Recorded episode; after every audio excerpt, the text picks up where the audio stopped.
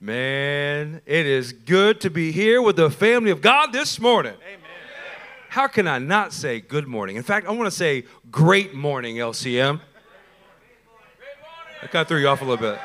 Great morning in the name of Jesus. Today is February 21st, 2021. And this morning we are continuing our dialing in series. And I want to just jump right to the word. Let's go to Isaiah 35, and we're going to start in verse 3.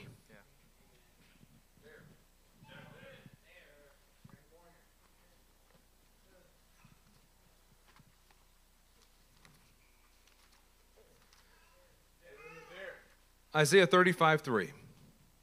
Strengthen the feeble hands, steady the knees that give way.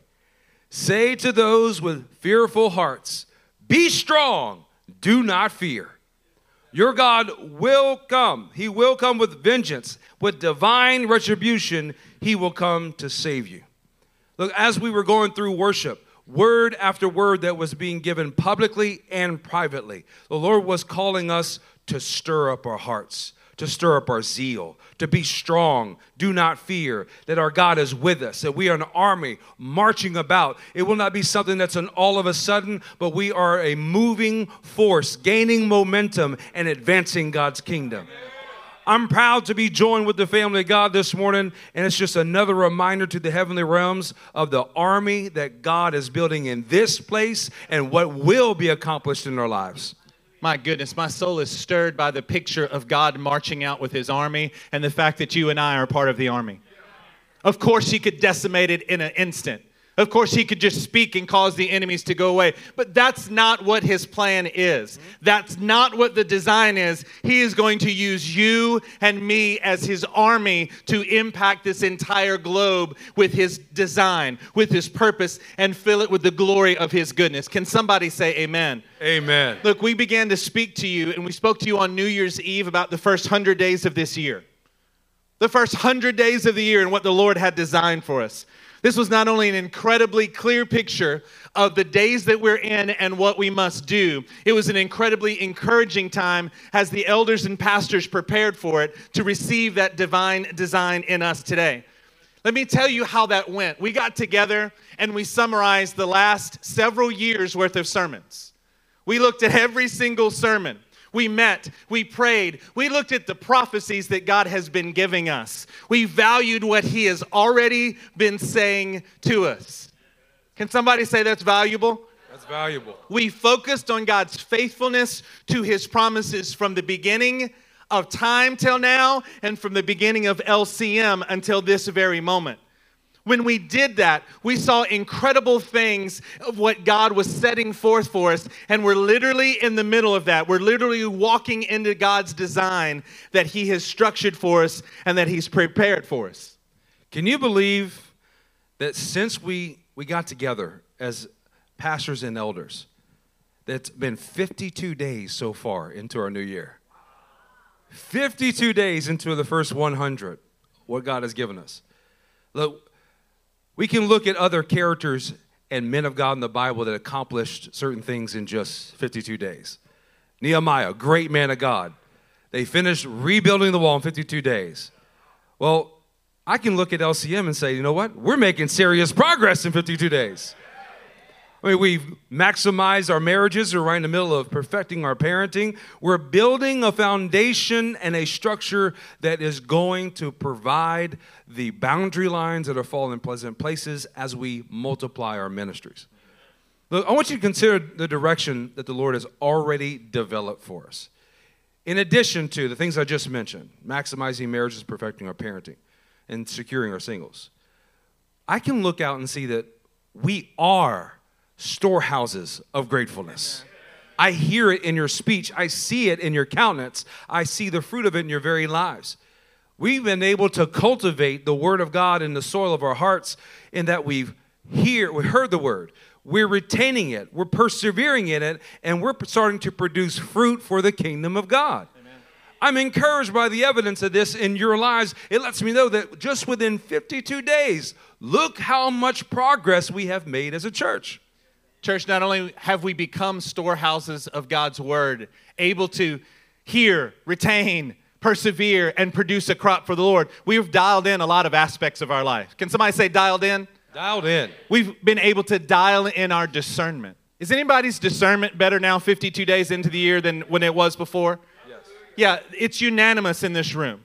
We've dialed in our discernment. We've dialed in a partnership with God that dials in our empowered deeds. We've dialed in His distinction so that it becomes our distinction. By the way, I'm not just giving you a recap. Yes, it's a recap, but I want you to understand what God has been doing, what He's the plan that He has been laying, that each step has been connected to the others, that each part of the plan is building something into you so that now on a day like today, when He says, Look, I'm like a king that's about to go out into battle, and you are coming with me. That there's no fear or trepidation that's left in your soul. You just go, of course, that's what he's doing. That's what he's been doing. I, I can start to see it now. These aren't just individual sermons, it is one thought. Somebody say one thought. One thought. It is one thought as we are becoming storehouses and dialing in and maximizing what's going on. There is a single plan that God has that He is enacting in our midst today. And with all of that, he gives us clarity of a week like we've just had to absolutely dial in our ultimate dependency upon Him. You can't trust in the power grid. You can't trust in your water. You can't trust in the city. It's okay. I don't have to trust in any of that because I have dialed in my dependency upon the God of all creation. Man, give me the fire of God and a bucket of water, and anything can happen. We can get it done. Hey, isn't it encouraging how much God is investing in us to be the church? You can look around you and see men and women and families and individuals, and that collectively we are the church, that we are the army of God that He is raising up. Man, I'm watching videos from the past uh, week or two or so ago, and I love to hear the unified sound of strength in our church's voice. How about right now, just give a war cry for the Lord? Hallelujah! Oh man, that's better than coffee. Look, as we're looking at the collective nature of what God has been giving us for the first 100 days, uh, the Lord has brought us to this crossroad in history, what we're experiencing right now in our day and time. And I'm so glad that God is leading us through it, giving us the light of His Word to guide us. Let's go to Jeremiah 6 16.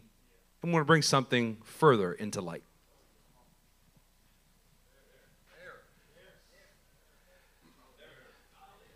This is what the Lord says Stand at the crossroads and look.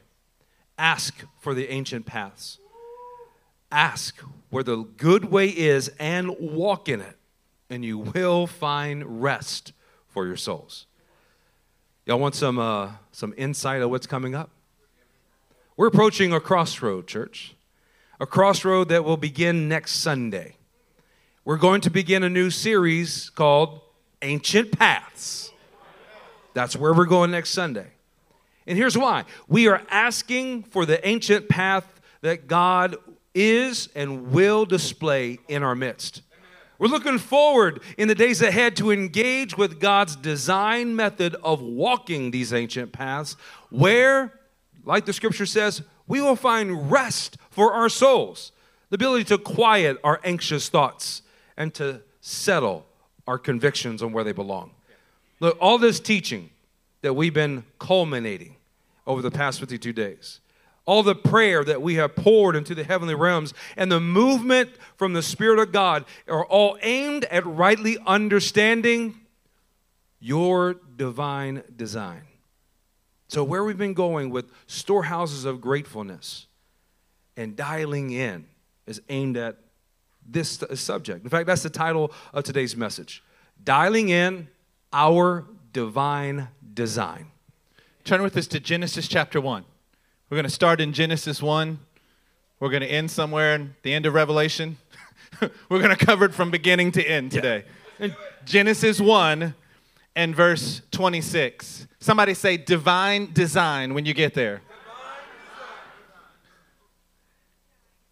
It says this Then God said, Let us make man in our image, in our likeness, so that they may rule over the fish in the sea, and the birds in the sky, over the livestock, over all the wild animals, and over all the creatures that move along the ground. So God created man in his own image. In the image of God, he created them male and female. He created them. See, God the Creator, right before these verses, you know this. I'm just reminding you that He's created the very animals that He's just explaining about. He's created the fish, He's created birds and livestock and animals. But the phrase that is overwhelmingly used in the few verses before this is He created them after their own kind. He created these animals after their own kind. He created these types of animals after their own kind. After their own kind, He created them. Over and over, it says it because he's trying to establish something, even in the order of creation. And then when we get to here to verse 26, it changes. Something changes about the way and what God is doing, and, you, and He wants you to pay attention to it. It's no longer after their own kind. He's creating something. He is creating someone who is going to be made after His own kind in his image and in his likeness so that yes. we would look like him, that we would act like him, that we would think like him, that we would feel like him. He's not anything any longer that's about made after their kind. He's saying, I'm going to make something after my kind. Yeah. I know you've, you've, been, you've started in Genesis since you were a child. But the fact that you are made after his kind you are not some animal. You, that's a different kind of creation. But you and I are made after his kind. We're made in his image. We're yeah. made in his likeness. You're supposed to just not just look like him in form, but you're supposed to act like him. You're supposed to be like him. You're supposed to think like him. And that's what God is doing in this room. He's reminding you of the image and the likeness that you have been made in today more than just some theological concept that you can ascend to. He's saying, I made you this way, and you are like me. You resemble God more than you resemble the rest of creation. And you know it inside, but you've got to let that come into reality today. Consider what that means. Out of all the creation, out of all the creatures that have been made, only you and I are designed to be like God. How do I know this for sure? Let us make man in our own image, in our own likeness. Go back to verse 26. So that they may rule over. Why are you made in his image? So you can stand up and rule with him. Amen. So you can be like a king that's going into battle and you stand up and say, Yes, I am of the same substance as my king, and I will come and I will fight with him because he's made me to be like him. Come on, you want to talk about a creation story? Get that down in your creation story. Understand what God made you. Understand that He's made you to be like Him, that both the external parts of you and the internal parts of you are key components. God is literally creating a model of Himself, a miniature representation of what and who He is. It's almost like He's creating children here or something. It's almost like he's raising up his own sons and daughters as a family to say, You're going to look like me, you're going to act like me, you're going to think like me because you're made of the same substance as me. Yeah. Man, this idea that you and I are created to rule. Of course, you're going to rule over sin in your life, but you're made for more than that. You're made to rule over creation. Yeah. You're made to rule over and dominate the problems that you see in your life. You are made for that because you're made of the same substance as God. You know, I've said this very statement in my own heart that, that relates to this verse. Why has this got to be so difficult? Why, why is it just doing God's will have to be so laborious and painful and difficult? It's what I was designed to do. I am God's representation. I am His image. I'm made in His likeness, and I am His ambassador on earth to deal with problems. To deal with the side effects of sin and bring about his righteousness and his kingdom. Look, when we're looking at this, this verse in Genesis, yes, this is Adam, but don't let it be so far disconnected from this is you. That you, you can look in the mirror and see and get constant witness that you are made in God's image. You're made in God's likeness. There's none other in all creation that looks like you. And that ought to let you know and have confidence that God has invested His very image inside of me and purposed me with the ability to be like Him.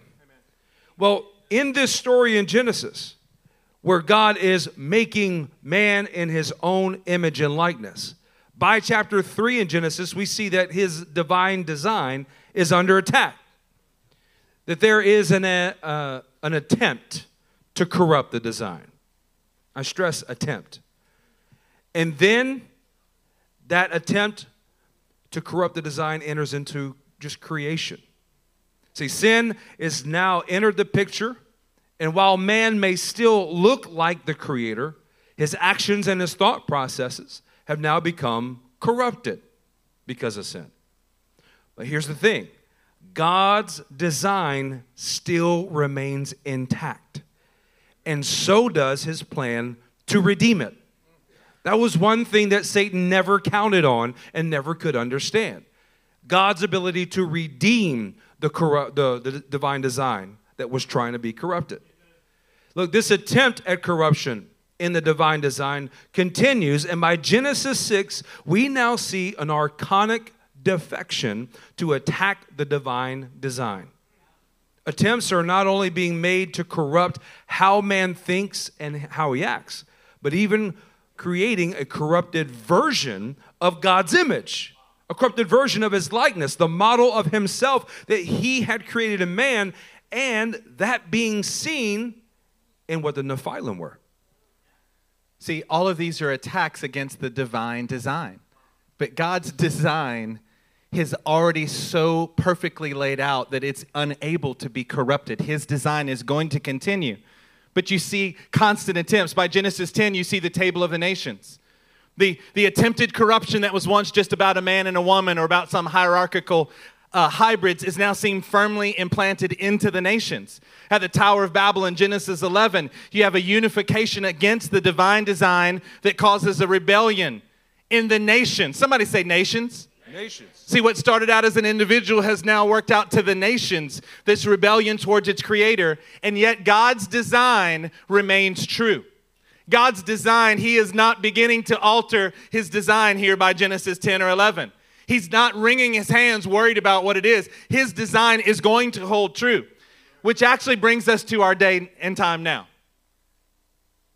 The idea that in the dark days that we're in, that we have this light, the darkness that can be felt around us, but we're standing in Goshen and we have the light of God's understanding about his divine design that's coming upon us. The same global attack that we saw back in Genesis you're seeing it at work today. Somebody say today. Today. You're seeing the exact same attack on God's divine design today.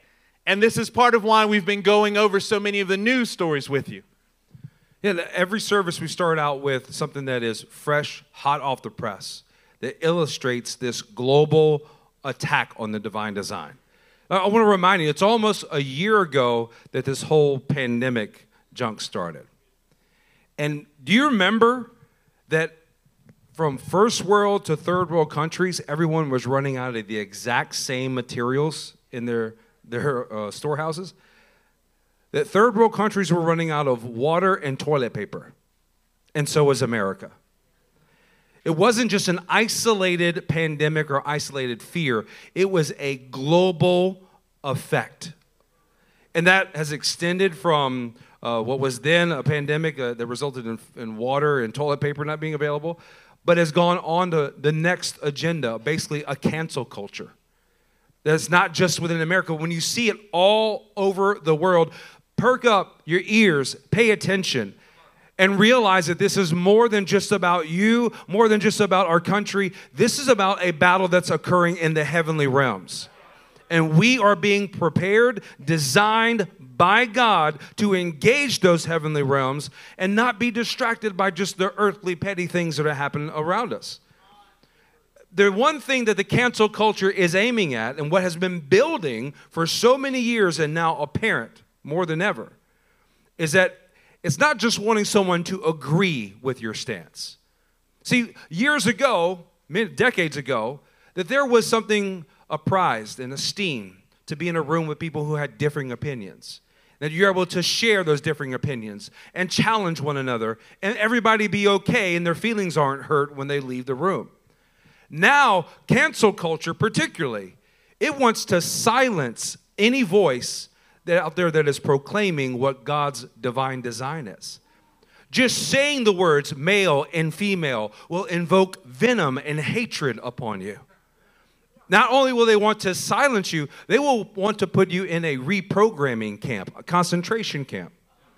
And even go as far to say, in any form of social media, that they would rather see you not exist on the planet Earth because of your differing of opinion, but let's be more honest, because you stand with God's divine design. That evokes in them, as they are a puppet, of the heavenly powers that seek to destroy and corrupt it. This is why we've been so careful to quote directly from the news sources. Yeah. We haven't been exaggerating about anything that's been said. We've actually gone through and studied it very closely to see what's being said. We've documented it as it has been said to you so you can see that there is a there is a plan, a much larger plan. It's not about Democrat or Republican. I promise you they're both in on it. because they're both being puppeted by the archonic forces. This is not about a particular person or persons in the White House. This has very little to do with that, but our eyes should be open. Why have we been talking to you about equity? Why have we been trying to alert you to the word equity? Because no longer are we saying that 60 years ago we were saying that we wanted equal opportunity for you, regardless of what your skin color was, regardless of where you came from, regardless of your background. We want the same opportunity. Somebody say opportunity. Opportunity. Equity is a shift not for opportunity, but for outcome. We don't want, we're not saying we want the same opportunities. We're saying we're going to force it. We'll take it from you. We'll take it from you to make sure that this group has the exact same outcome. And it's no longer based on an individual. Not the color of sin, but the content and the character of a man's heart. We're not basing it on that. What we're basing it on is we're basing it on an entire group identity. The group identity is a way to try to pervert the divine design. Yeah, it is. We're all of one race. We're of the human race. We're literally of one family. We're of Noah's family. So to do anything else is trying to twist it in every way that you can. Why are we going to chest feeding instead of breastfeeding in our perinatal instead of maternity wards? Because we are trying to pervert. There's a force at work that is trying to corrupt the divine design. See, when you understand all of these things, in light of this external attack that we're seeing across the face of the earth, it's not just here in America, it is a global attack. You can go, man, we know what God did in Genesis 11. We know what he did for the entirety of time. We can hear this call of our mighty warrior king that's rising up, and he's saying, I'm calling you. I'm giving you light so that you can see. Even uh, when other people are in darkness, they can feel. I'm giving you external understanding of what's going on so that you do not lose the battle internally because you've been made in God's image. You've been made Amen. in His likeness, and you are supposed to be just like Him. So, when we have this understanding that we're made in His image, made to be Him, and therefore we're going to engage with the enemies that God has, we're going to represent God in that warfare. Well, there are some obstacles that we have to overcome. So, let's turn to Exodus chapter 3, and we'll start at verse 10 and see exactly what these obstacles are. Divine design. So now, go. I am sending you to Pharaoh to bring my people, the Israelites, out of Egypt. But Moses said to God, Hmm, who am I that I should go to Pharaoh and bring the Israelites out of Egypt? Pharaoh raised in, uh, I'm sorry, Moses raised in Pharaoh's household, well aware what their capabilities are, well, well aware of the gods that they served, the power that they had. I'm sure he was also aware of what he was going up against supernaturally as well as naturally. It's actually a desire that he had in his heart, as you know the story preceding this, of wanting to deliver his people. But he tried in his own strength and failed. He was brought to the backside of the desert, the desert of dependency. And God was forming him into a king in that desert of dependency. And now it was time. It was time to go. It's time to act on what God had planted in him long before he got to this moment. But there was an obstacle. See, here, when God first spoke with Moses about the privilege of being his instrument, Moses' first statement, his first reply, centered on his own deficiencies. Is this just Moses? No. This is me. This is you. I mean, that mezuzah statement that you got so long ago, or maybe recently. That family banner that's been developed, you've been striving, you've been fighting for. And now comes that moment when God says, act on that mezuzah, act on that, that family banner.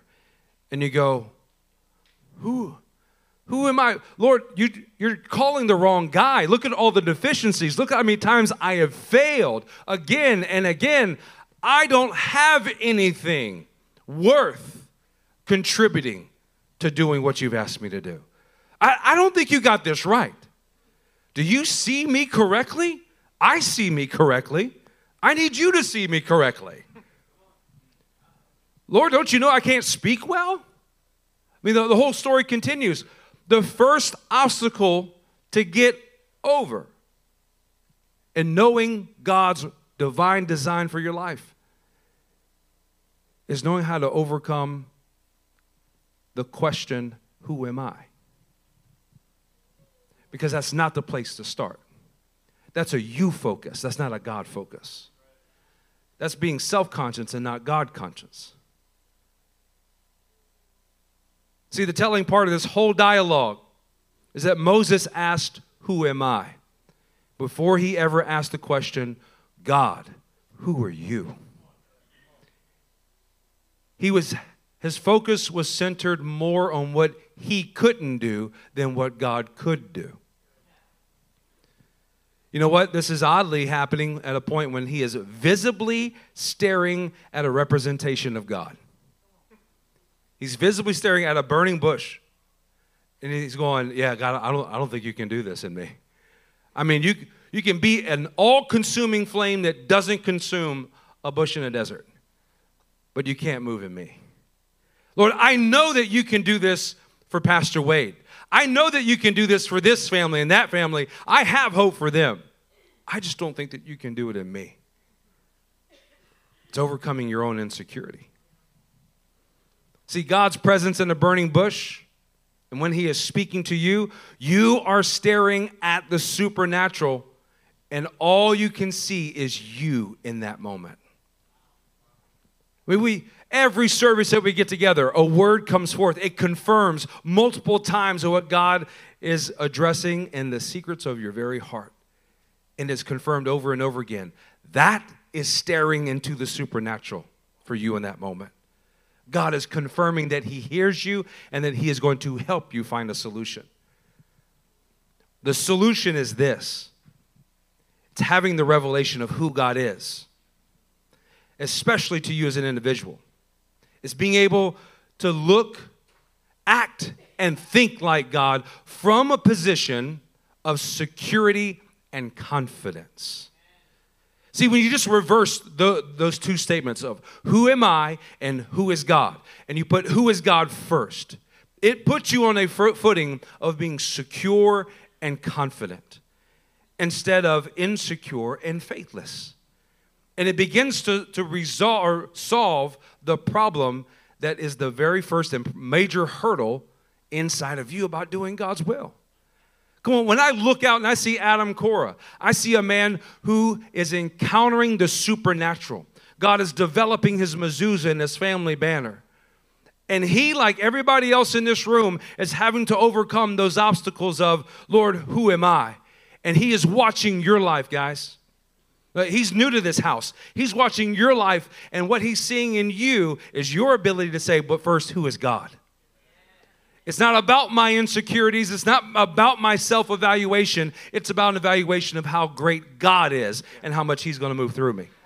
Church, what we're trying to get you to understand is your divine design is one thing to say, and nobody in this room is going to disagree with it, not for a second. Yes, I'm made in the image and likeness of God. It's been clearly stated in Genesis 1. But by the time we get to anything that we're supposed to be doing, we're asking these kind of questions, and our questions are showing us that we're more me focused than we are God focused. We're more concerned about who am I for this kind of thing to happen instead of understanding who He is. Look at verse 13 in the same passage. Moses said to God, Suppose I go to the Israelites and say to them, I mean, just suppose Hypothetically. hypothetically speaking, what if, God, that I go to the Israelites and I say to them, The God of your fathers has sent me to you? And they ask me, Oh, yeah? Well, what's his name? What should I tell them? What should I tell them? You, now, it's funny when, we're, when the way that I'm presenting it, right? I mean, the idea of Moses going, you know, just suppose. Has anybody ever had not only a who am I moment, but you've had a what if moment inside of you? yes.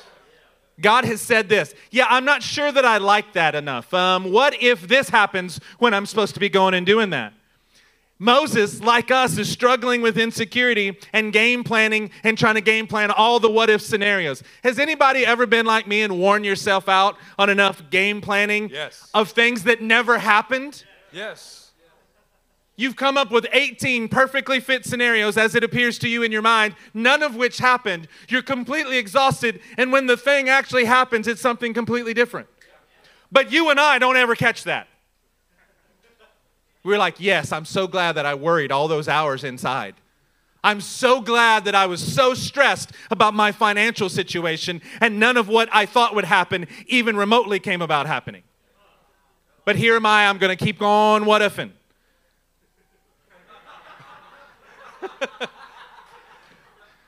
We got that now. We're going to use it. Yeah, uh, yeah, you're welcome.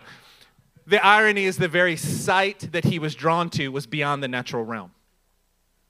He's standing in front of a burning bush. The very sight of it is beyond natural. And so he begins to immediately engage with here's something supernatural. You have a divine design. You look just like God. And then you go, well, how am I supposed to achieve that? I think you're kind of missing the point. I think I'm kind of missing the point by going, I'm looking at something supernatural and then I'm discouraged by the fact that I don't think that I can do it. Of course, you can't do it, it's supernatural. Go ahead and free yourself from that. What if I can't do it? You can't until you walk in His image and His likeness. Yes. You cannot possibly do it on your own, or he wouldn't have needed to put himself, his DNA, his character, his reputation, he wouldn't have had to put that inside of you. He would have let you be made like some other kind of creature that could have done it on your own. Come on. He's got something that only the heavens can accomplish, and that's what he's trying to do inside of you. Amen. See, you can't separate this in your mind the divine design and then all the what ifs that you have. Those are inside of us, but we got to get rid of those are attempts at corrupting Yes. the divine design Yes. within you. You got to get rid of that kind of thinking. You know what Pastor just laid out before you is gold. It's silver. It's precious stones. You know what the what if uh, scenarios really are? They're pretensions. Now you have two things that are listed in 2 Corinthians 10 of what we demolish. We demolish every argument and, And pretension that sets itself up against the knowledge of God. Now, in this case, Moses is not arguing with God, but he is what ifing God.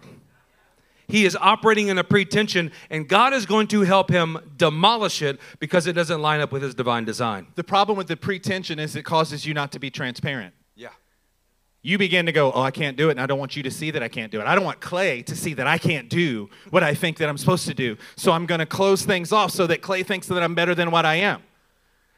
The truth is, is I have divinity that has been placed inside of me. I don't need to try to be self-reliant. I need to be God-reliant. Yes. He's the one I need to operate in his very nature. Or the other way. I either try to lack transparency or just try to disqualify myself.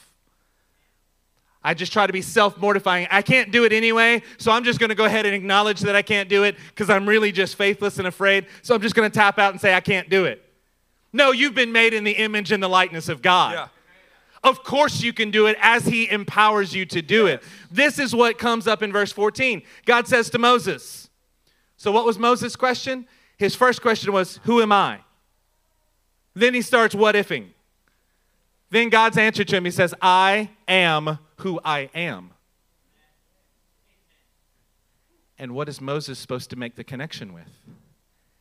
And you are made like me. You see that extra step there? You, can you feel what that just did inside of your heart? I am who I am. Yes. And I've made you to be like me. He says, I am who I am. This is what you're to tell the Israelites I am has sent me. He first reveals himself to Moses, and then that gives Moses the words that they're going to need, he's going to need to speak to everyone else. The answer is not about who you are or who you are not in and of yourself. The answer about who God is and who he has made you. He has made you to be like him. This there's a place for having confidence. Somebody say confidence. Confidence. In your divine design. You know another way to say that? Those 12 gates that you have. Yeah. You know another way to say that? Your Abigail traits. Yeah. You know another way to say that is what God has been speaking to you in your mezuzah. You know another way to say that? See, there's a place for having confidence in God's design for you while you're marveling at who He is. Let's turn to 1 Chronicles chapter 17. Say divine design whenever you get there. As you're turning, I want to encourage you, husbands have confidence in your wife's Abigail traits. Marvel at them. Families, have confidence in your children's Abigail traits and marvel at them. This is God's divine design that already exists in them. Marvel at them. First Corinthians or First Chronicles 17.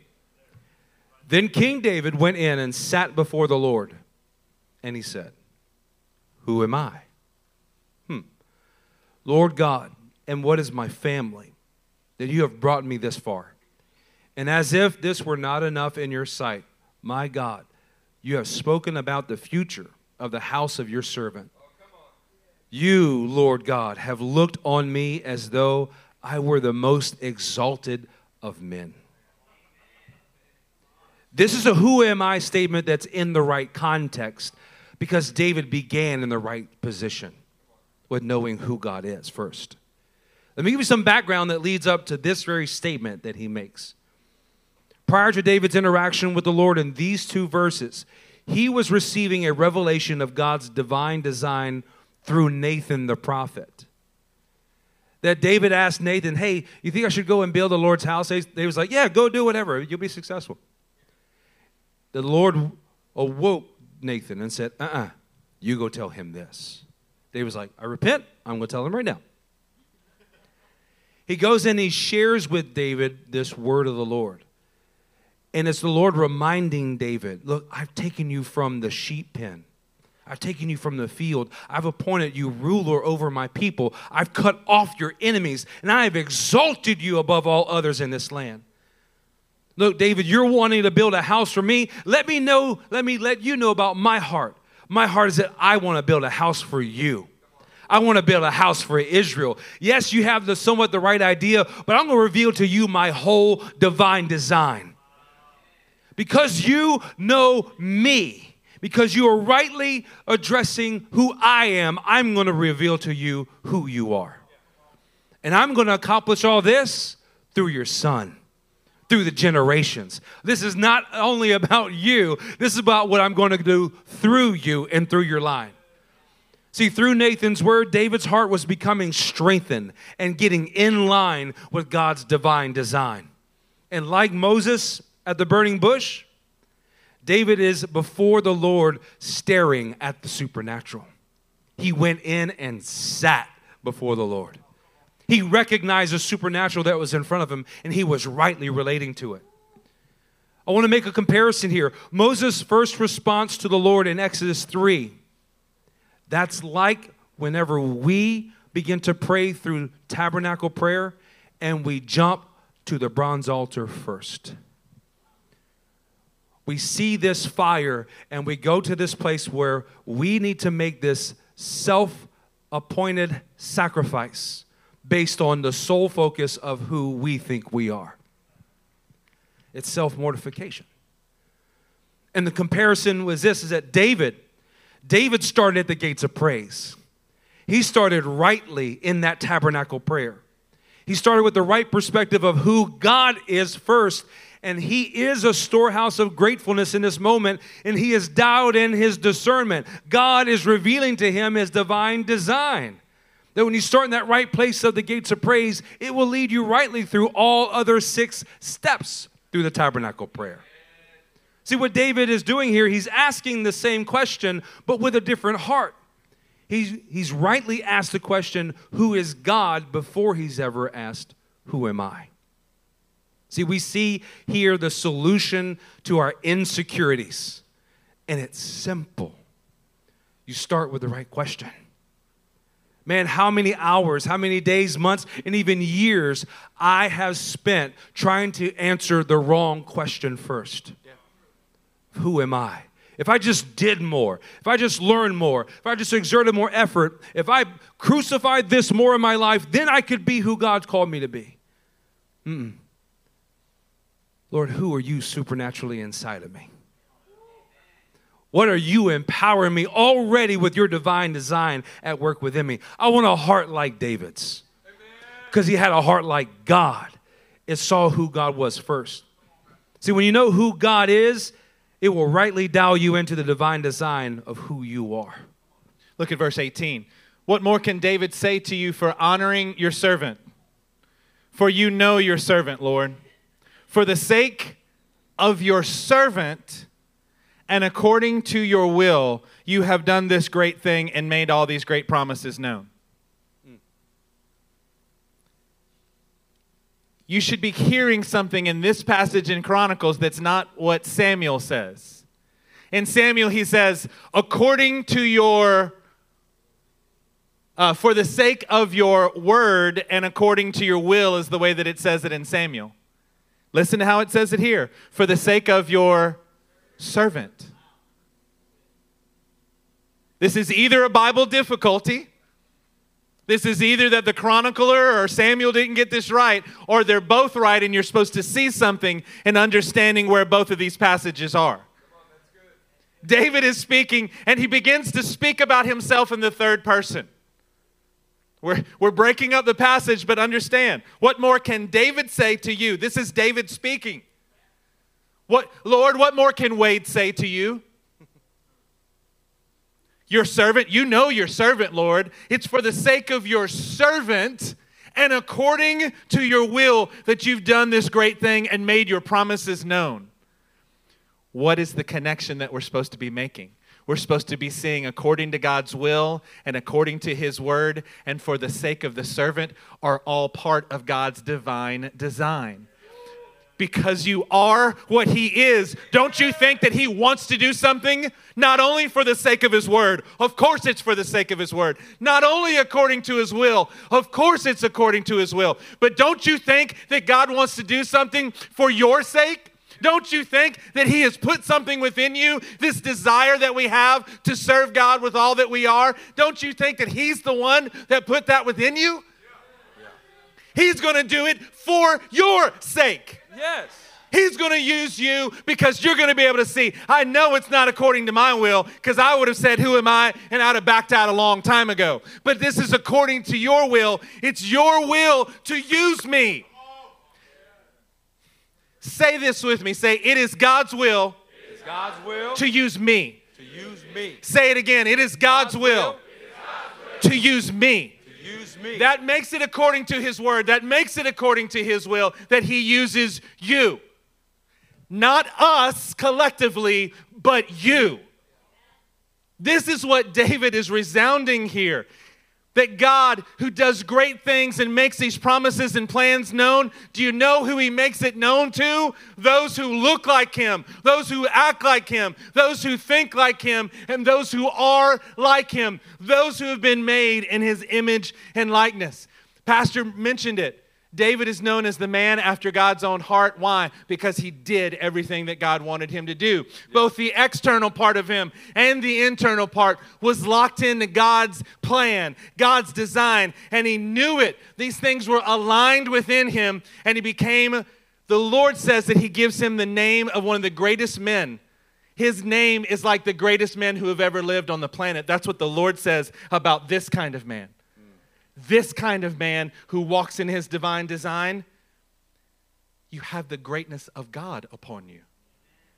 Wow, this is why we've got to crush these, these what ifs, these who am I questions that are riddling. God is working on us service after service, prayer time after prayer time, session after session for weeks now. He's saying, I can do this in you. I will do it in you. I'm going to battle and I'm going to use you. Come with me. Come with me. Come with me. And most of us are moving in that direction, but I'm not happy with most of us. I'm not happy with us not understanding that He wants to do this for the sake of His servant, as much as for the sake of His word, as much as for the sake of His will. Let's keep going in verse 20 and see an even more beautiful part. There is none like you, Lord, and there is no God but you, as we have heard with our own ears. And who is like your people Israel, the one nation on earth whose God went out to redeem a people for himself and to make a name for yourself? And to perform great and awesome wonders by driving out nations from before your people, whom you redeemed from Egypt.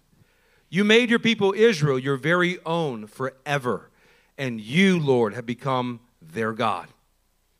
See, at this point, David is operating from a place of confidence in the divine design. And a place of confidence as it relates to him, but do you hear the overwhelming nature of his confidence in God's divine design for Israel. It's for what the nation will accomplish. This gives him the ability to have confidence in the future fulfillment of what God's design is and how it will be fulfilled in the future generations. Parents, do you need hope? Do you need confidence that what has began in you now will continue beyond your child's generation? That what you are investing every day of your life in will produce exponential fruit in them? That's what God is doing here as pastors. What we're doing is that we are crushing the corruption of your confidence.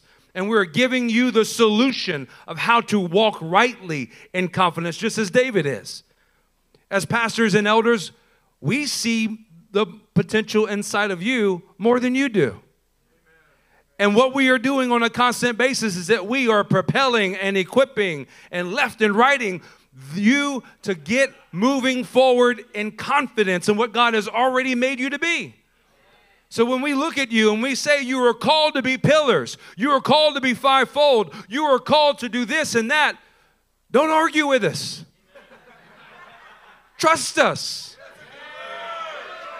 Have confidence that God put us in this place to give you what you need to accomplish it supernaturally. It can't be accomplished naturally. Let's turn to Jeremiah chapter 9. God didn't call you here to, to, He didn't bring you here to fail.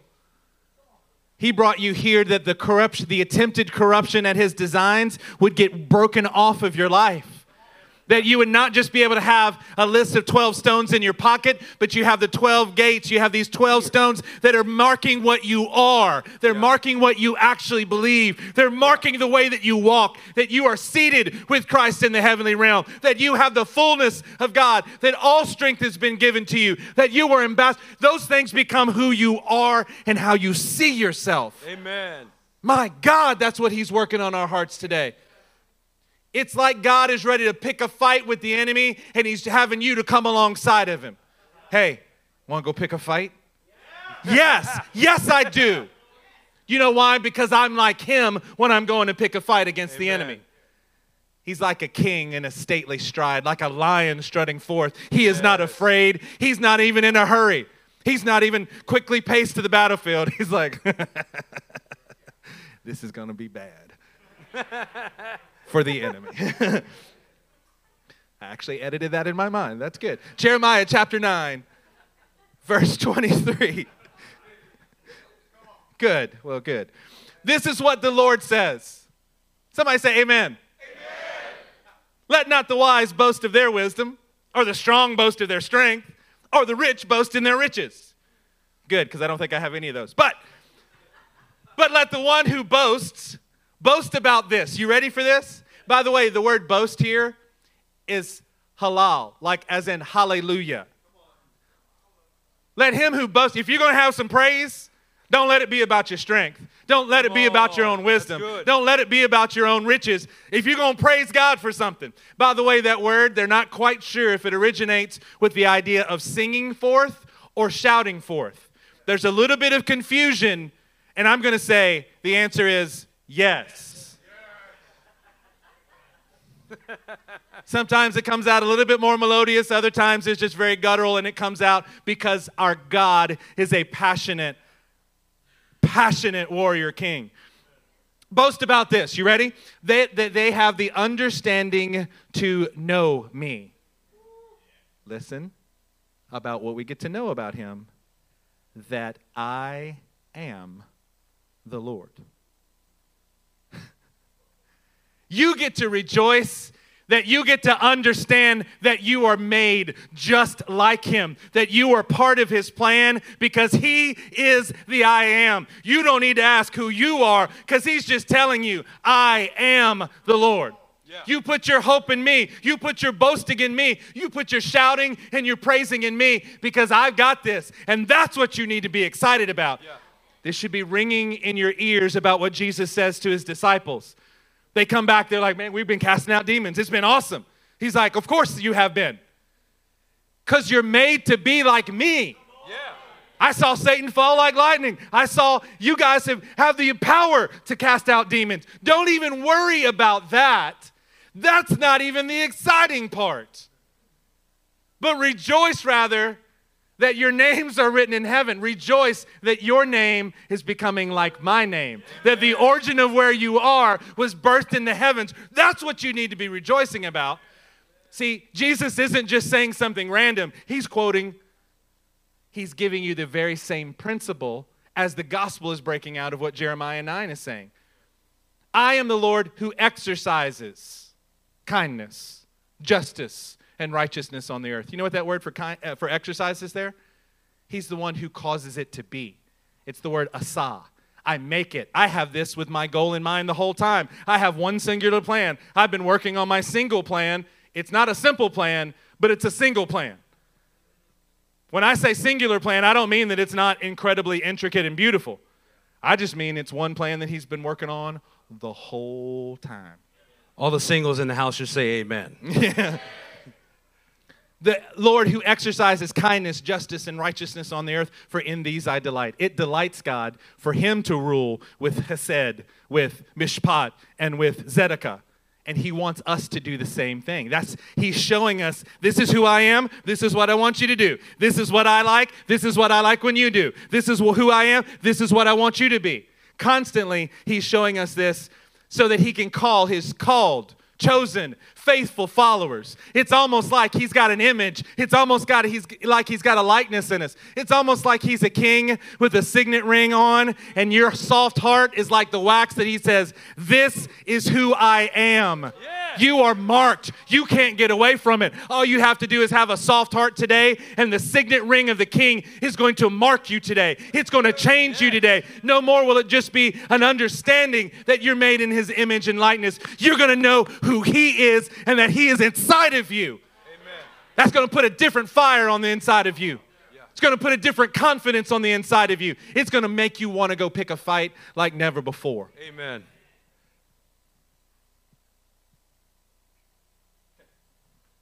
So, everybody go to Acts chapter 2. Say divine design whenever you get there.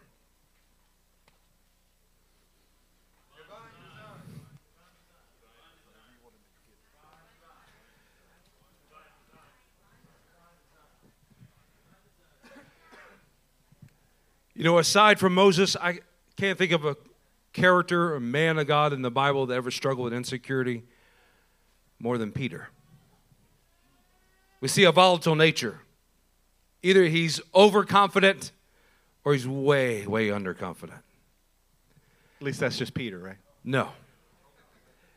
Just Peter. He's an example for all of us of how we can get to the right question and have it answered inside of us. You know that many of your struggles, many of your trials, and you overcome insecurities are going to provide a path of victory for those that you disciple? So, as we read this about Peter, I want you to see how this relates to you. In verse 14, then Peter stood up with the 11. See, um, the man who 50 days prior had denied Jesus three times. He had given in to his insecurities. He had given in to the only focus of who am I to represent Jesus. I failed him utterly. Now he has been restored. Now he's been redeemed. Now he can clearly see who God is before he is focusing on who he is. And when that happens, you have the confidence to stand up. You have the confidence to stand up and begin to speak the very words that God has ordained and designed you to speak in the first place. And you stand up with brothers to do it. He stood up with the 11. He raised his voice and he addressed the crowd. This is the turning point for the church experiencing the baptism of the Holy Ghost, he is now addressing an injustice of perception of others. And I'm going to put it on right footing and show you God's divine design in the outpouring of his spirit. These people aren't drunk as you suppose. Well, that leads to further on when he says, pull this up, sorry.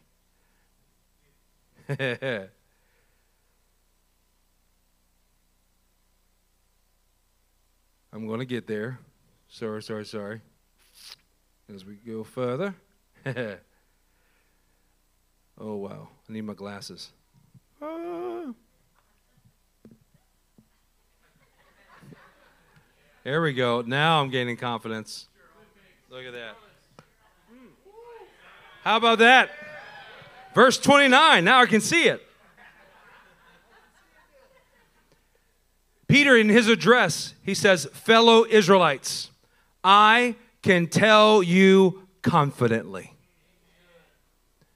Was he a man of confidence 50 days prior? No, he wasn't.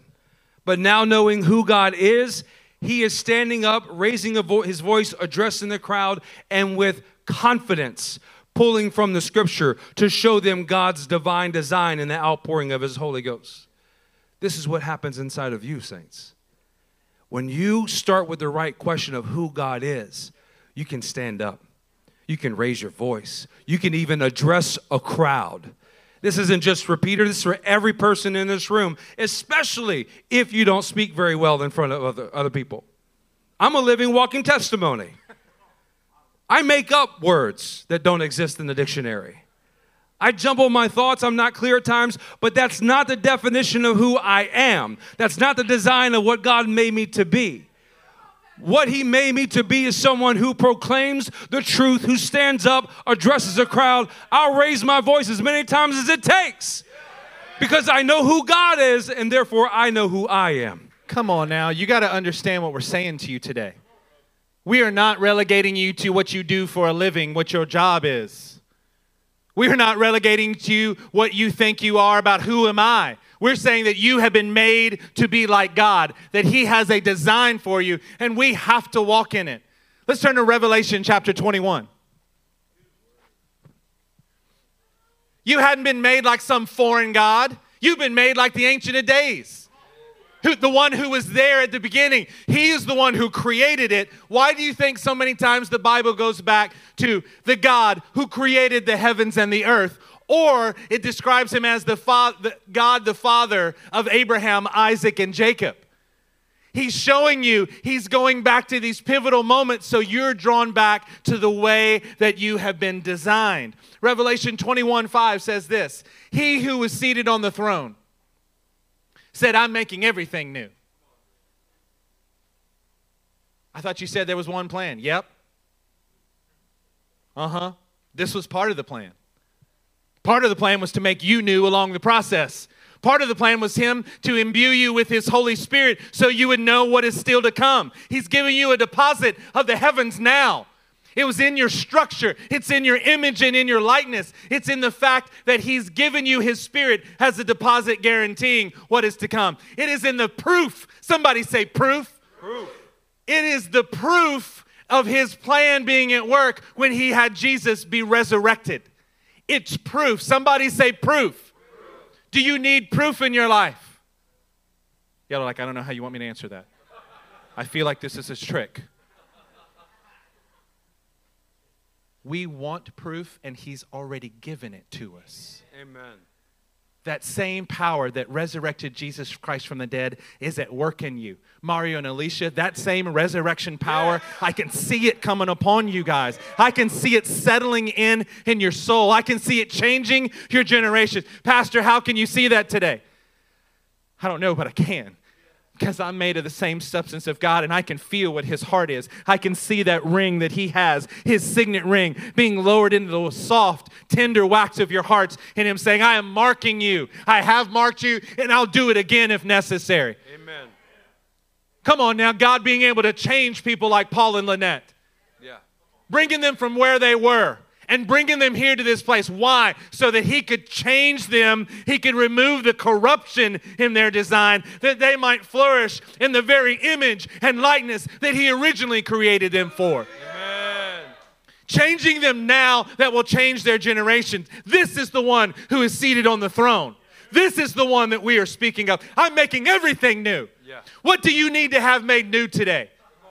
What in your heart needs to be made new? But you've lost the hope, you've lost the help, and you're saying, God, I, I just, I would like to believe. Come on, Juan. Oh, man. God can make you new today. Amen. Not just in the progress, he can say, I am clearing out the corruption in Juan. I'm removing it out for him so he will know and walk in my image and walk in my likeness. God can make you new today. He can eliminate the corruption that has been attempting to get on his design, and he can make you new today. Amen. But, Pastor, I've already been saved. Yeah, but do you need to be made new today? Come on. I need to be made new so that I'm more walking in his image, more in his likeness. Write this down. Write it down. For these words are trustworthy and true. Yeah. Not telling you something that isn't from the very heart of God, from the beginning to the end of the Bible. This is His will for you today. He said to me, It is done. The truth is, is it was no less done here in Revelation than it was in Genesis when he said it. You're just getting to a point where you can see it. Look at me, church. It is done. Oh, we're going to keep working on it. We're going to keep seeing. It's done. What does that mean? That means, as far as God is concerned, He has created you to be something, and He will make it come to pass inside of you. Yes. Not just in the world, inside of you. He will make it new because it's done. It's done. The confidence that you need to have is it's already done. But I don't see it yet full in fruition. Yeah, that's the part of us actually living right now. That's us ruling because he said it done, and we go make sure that it's actually done. Yeah.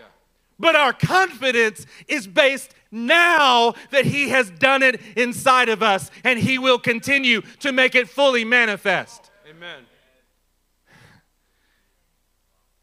I am the Alpha and the Omega. I'm the one that laid out the plan, and I'm going to be the one that makes it come about. The beginning and the end. I told it to you in Genesis, now I'm telling it to you in Revelation. To the thirsty, anybody thirsty in this house for more of God? Anybody thirsty to get rid of the what ifs and the who am I, and you're ready to get off and get into the battle with God? I'll give you water of life without cost from the spring of the water of life. Those who are victorious, you are in this church so you could be victorious. Clay and Sarah, God didn't just put you with the Treasters and didn't bring you here so that you would fail. God is intending for you to be victorious Amen. because He's made you to be just like Him, and He doesn't lose. Yeah. He is putting strength inside of you, Clay.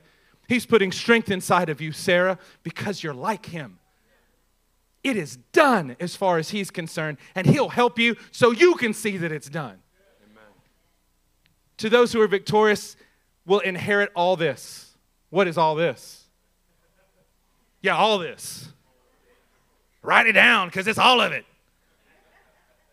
I will be their God, and they will be my children. Amen. Why? Because children look like their father. They act like their father. They've learned to think like their father. Those who are victorious get to be seen as exactly the same thing as their father.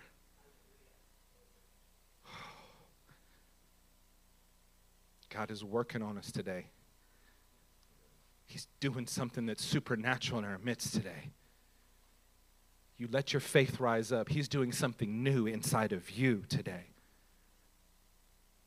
I'm not talking about for somebody else that's not here. I'm talking about for you that are here. Kelsey, I'm talking about for you today. Leslie and Roma, I'm talking about for you today. Gabby, I'm talking about the people in this room that God is doing something new. You believe it, Brandon, that God could do something new inside of you today? I do.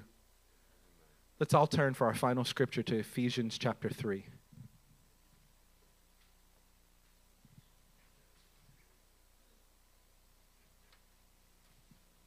Say divine design whenever you get there.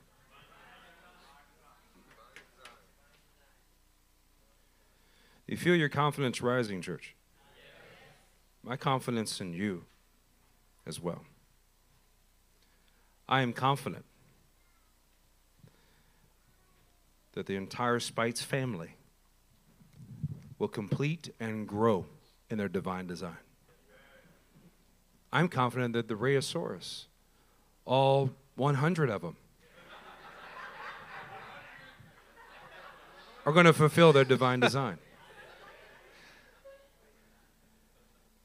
What God is doing in us, church, He is equipping us to be like Him. Particularly, equipping us to contend with His enemies.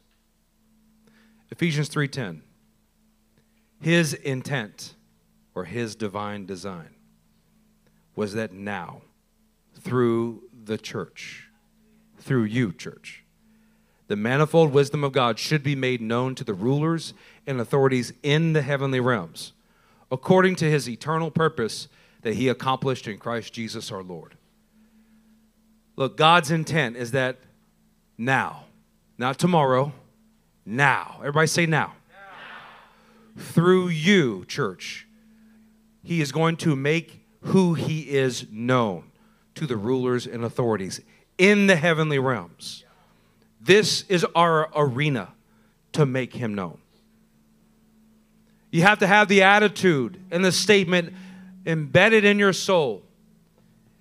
It's my divine design to make known who God is. Eric and Valerie Treaster, this is your divine design to make known to the heavenly realms who God is through you. You're to have an attitude that says, I am made in his likeness. I am made in his image. Just look in a mirror. The way that you are physically formed is a display to the heavenly realms that you are made in the image of God. But not only do you look like him, you are designed to act and think like him. When you have this confidence, that God's image is in you, you can do more than you naturally can do on your own. You become supernaturally empowered. I want you to have this thought of His eternal purpose. That eternal purpose that He accomplished in Christ Jesus our Lord. Let it strengthen you this morning. Let it embolden your confidence that you may have an eternal, never ending divine design to display who God is and therefore then know who you are in participation with it. Stand to your feet with us. We're going to read one more scripture together. His intent was that now through the church, the manifold wisdom of God should be made known to the rulers and authorities in the heavenly realms, according to his eternal purpose, which he accomplished. Somebody say, He accomplished it. It's done. You can write it down because it's trustworthy and true. He accomplished in Christ Jesus our Lord. Look at verse 12. In him. Somebody say, in him. And through faith in him. Why are those said as two different things? in Him, understanding what our design is, that we're in the image and likeness of God, and through continual faith in Him, we may approach God with freedom. Somebody say freedom. freedom. Somebody say freedom like you mean it. Freedom, freedom and confidence. In Him and through faith in Him, we may approach, approach God with freedom and confidence. In a singular thought, in a singular moment, this is what God is trying to encourage us with today. He said, I designed you. I made you not like anything else. There is no other kind that I can point you to to look at how you were made except looking to the Creator Himself. Man, if we would have stopped in Genesis 1, that would have been enough for us to chew on. It would have been a good word just with Genesis 1 today. But He gave you more. Why? Because He wants you to be able to walk in Him. He wants you to be able to walk with faith in Him. He wants to give you freedom and confidence today. God is picking a fight with the enemies. He's saying, Go ahead and rouse your best warriors. Those of you who are weak, say that I am strong. Go ahead and rouse yourselves because I'm about to enter the battlefield. And I have called, chosen, faithful followers with me. They're here. That's you. Not just us, that's you. Most of the time, we really do want you to be thinking about what God's doing in our midst, and I want you to think about what God is trying to do in your heart right now. No more what ifs that perpetuate everything that we do. No more asking, Who am I to be able to achieve this? I mean, I know God will do it for them, but, but who am I that He would do it for me? Wrong question. Who is God? And then you got to remember that He made you to be like Him. And that He's doing it in this place to give you freedom and confidence. I can feel the freedom inside of your hearts. I can feel the confidence that's rising. I know our great warrior king is marching. I can hear. I can hear his boot steps on the ground. I can hear him. I can feel that you are changing from just thinking about having 12 gates. I can feel it right now that He is breaking off the parts of you that have been corrupted that keep you from walking in the 12 gates with freedom and with confidence. Let God have His work in this place today. When you are rightly focused on who God is and not on who you are, you can act, you can look, and you can think like God. This is the confidence that we're aiming to achieve this morning. Here's how, how, how I like for us to do it. We're not going to come down to the altar to repent this morning. We're going to go to the first proper perspective. Let's begin to focus on who God is and not who we are. As you're praising Him, as you're worshiping Him, standing there in your seats, trust and have confidence that He will reveal who He is to you. And that will give you proper perspective of who you are. Find the ability to gain faith and confidence as you approach Him so that you can look, act, and think just like our God is. everybody raise up your hands with expectant hearts. Begin to focus on who God is. Push aside those thoughts of who you are. Let your perspective be on Him and Him alone. Lord, we lift up our hearts and our minds to you right now. And we say we thank you for being the great and awesome God that you are. You are our King. You are our Lord. You are the revealer of mysteries. You are the Lord of heavens, and you are the God above all gods. Lord, it's to you that we lift up our souls. It's to you that we lift up our eyes. And we say there is none other besides you, Lord God. We applaud you. We adore you. Lord, we worship you for who you are. And we thank you for revealing to us who you are and your majesty. In Jesus' name, amen.